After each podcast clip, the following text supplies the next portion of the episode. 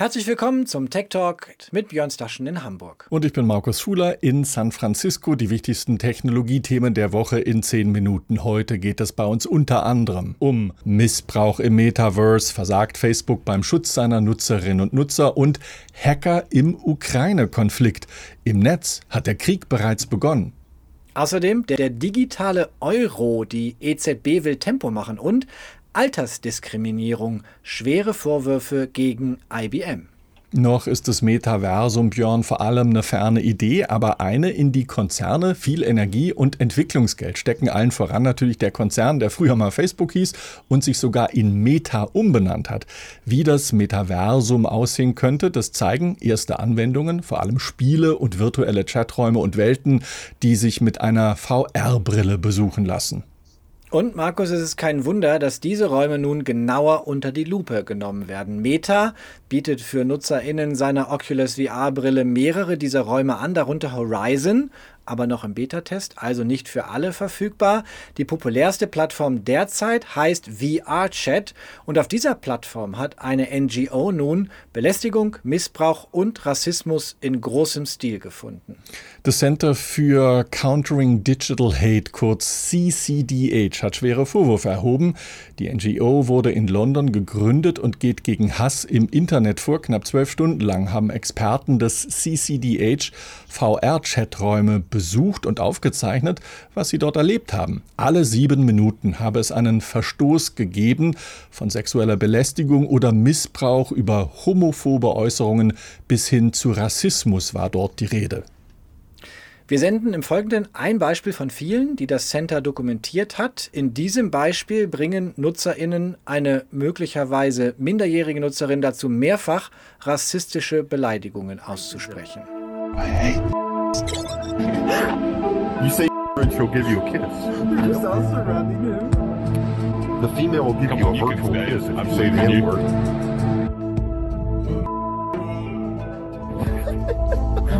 he actually said it just for a fucking kiss.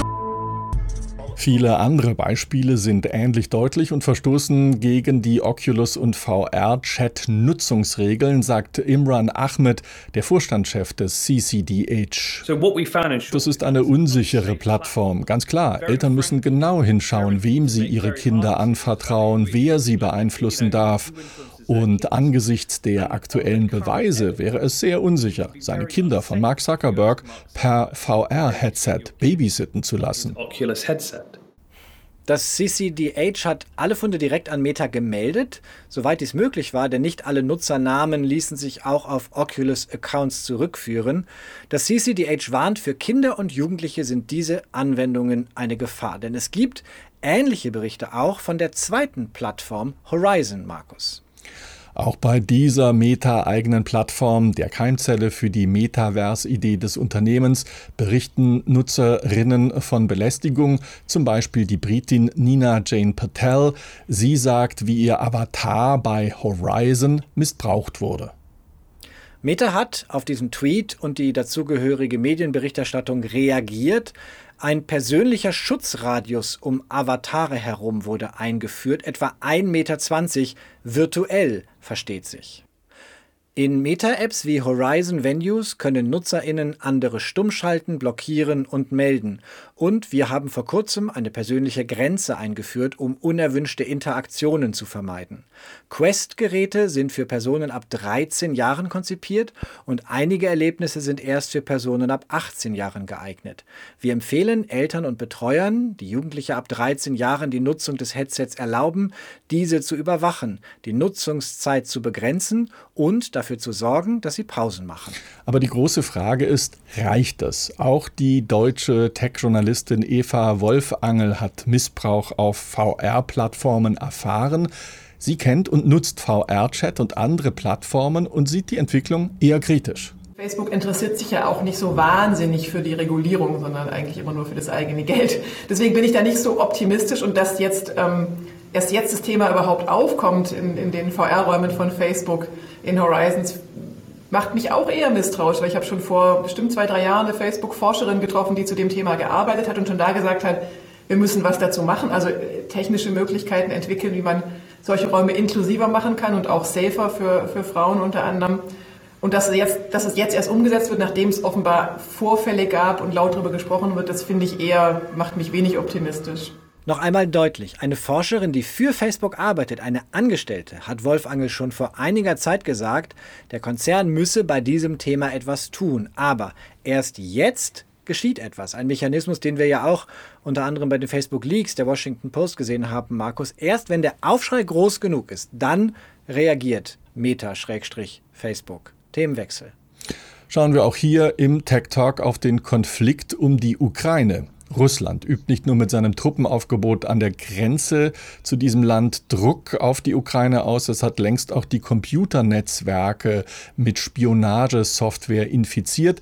Besonders eine russische Hackergruppe soll seit gut zehn Jahren versuchen, Menschen und Institutionen in der Ukraine auszuspionieren. Vor allem in diesen Tagen sollen die Hacker besonders aktiv sein. Ihr Name Gamer Redon. Das, Markus, zumindest legt ein Bericht von Microsoft und der Silicon Valley Sicherheitsfirma Palo Alto Networks nahe.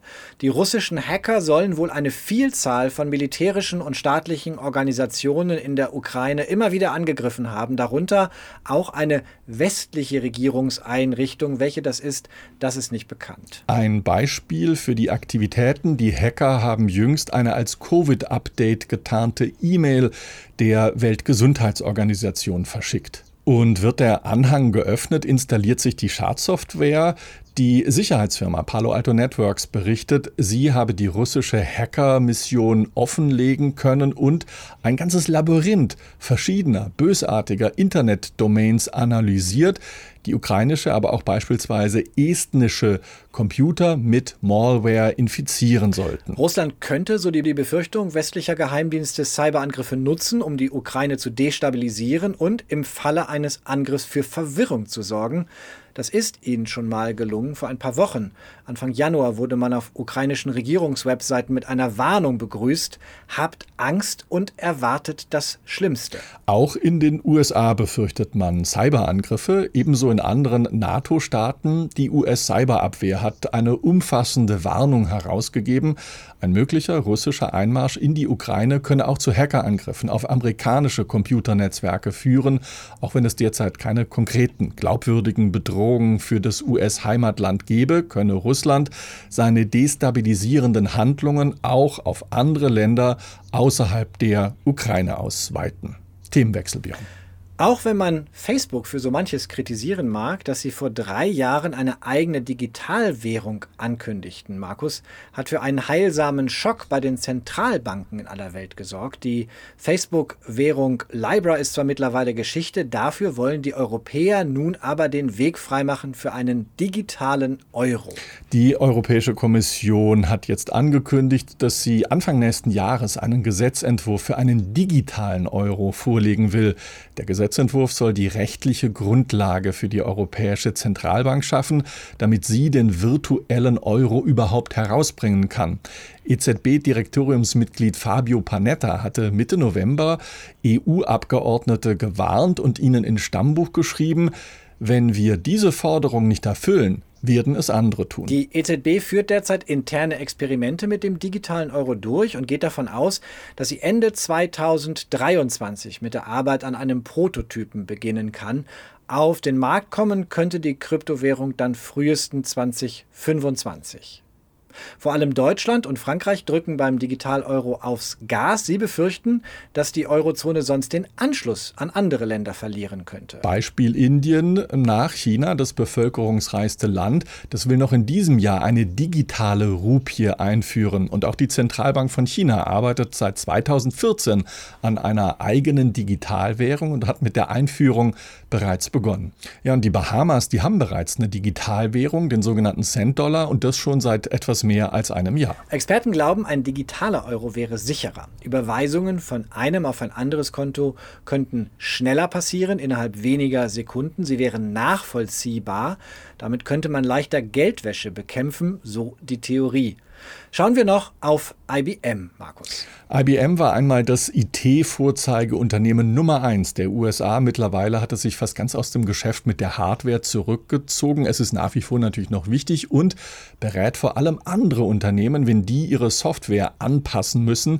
Mehr als 300.000 Mitarbeitende soll IBM weltweit haben. In Deutschland kommt der US-Konzern nach Schätzungen aus dem Jahr 2015, sind etwas alte Zahlen, auf mehr als 16.500 Beschäftigte. Doch jetzt erschüttert den Konzern in seinem Heimatland USA ein ziemlich heftiger Skandal. Es geht um Altersdiskriminierung. Angeblich so geht aus Gerichtsakten hervor, die vergangenen Freitag veröffentlicht wurden, sollen IBM-Führungskräfte ältere Mitarbeitende als Dino-Babys bezeichnet und Pläne diskutiert haben, um diese Mitarbeitenden zu einer aussterbenden Spezies zu machen. Hintergrund ist ein Rechtsstreit, der 2018 wohl begonnen hat. Damals hatten ehemalige Beschäftigte von IBM das Unternehmen verklagt, nachdem es Zehntausende von über 40-jährigen Beschäftigten Beschäftigten entlassen hatte. Eine hochrangige Führungskraft, deren Name in der Klage geschwärzt ist, sagte, IBM habe eine veraltete mütterliche Belegschaft, so das Zitat, und das müsse sich ändern, heißt es in der E-Mail, die in der Akte abgedruckt ist. Und weiter, diese älteren Mitarbeitenden verstünden nichts von sozialem Engagement, sie seien keine Digital Natives und stellten eine echte Bedrohung für Jüngere dar. Ein IBM-Sprecher teilte mit, dass das Unternehmen niemals eine systematische Altersdiskriminierung betrieben habe. Das Unternehmen trenne sich von Mitarbeitern aufgrund veränderter Geschäftsbedingungen, nicht wegen ihres Alters. Zitat Ende. Wie bereits gesagt, der Rechtsstreit begann wohl schon 2018 und wird sicherlich noch einige Zeit dauern. Wir dagegen sind schon kommende Woche wieder da und nerven Sie hier auf Tagesschau 24 und im Radio in der ARD Infonacht. Oder zum Nachschauen auf dem YouTube-Kanal der Tagesschau zum Nachhören als Podcast unter techtalk24.net. Tschüss, bis nächste Woche. Bis nächste Woche. Tschüss.